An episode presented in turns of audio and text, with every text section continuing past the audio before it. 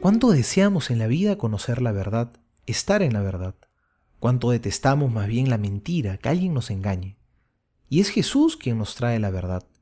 No es solamente que Él la conozca o la posea, sino que Él mismo es la verdad porque es Dios. Por eso, conocer a Dios es conocer la verdad. Estar en comunión con Dios nos abre los ojos y la inteligencia a la verdad auténtica, a la realidad. Muchas veces queremos imponerle a Dios nuestras decisiones, que se haga como nosotros queremos. Hoy Jesús nos dice que nos deja al Espíritu Santo, al Espíritu de la verdad. Dejémonos guiar e iluminar por el Espíritu Santo.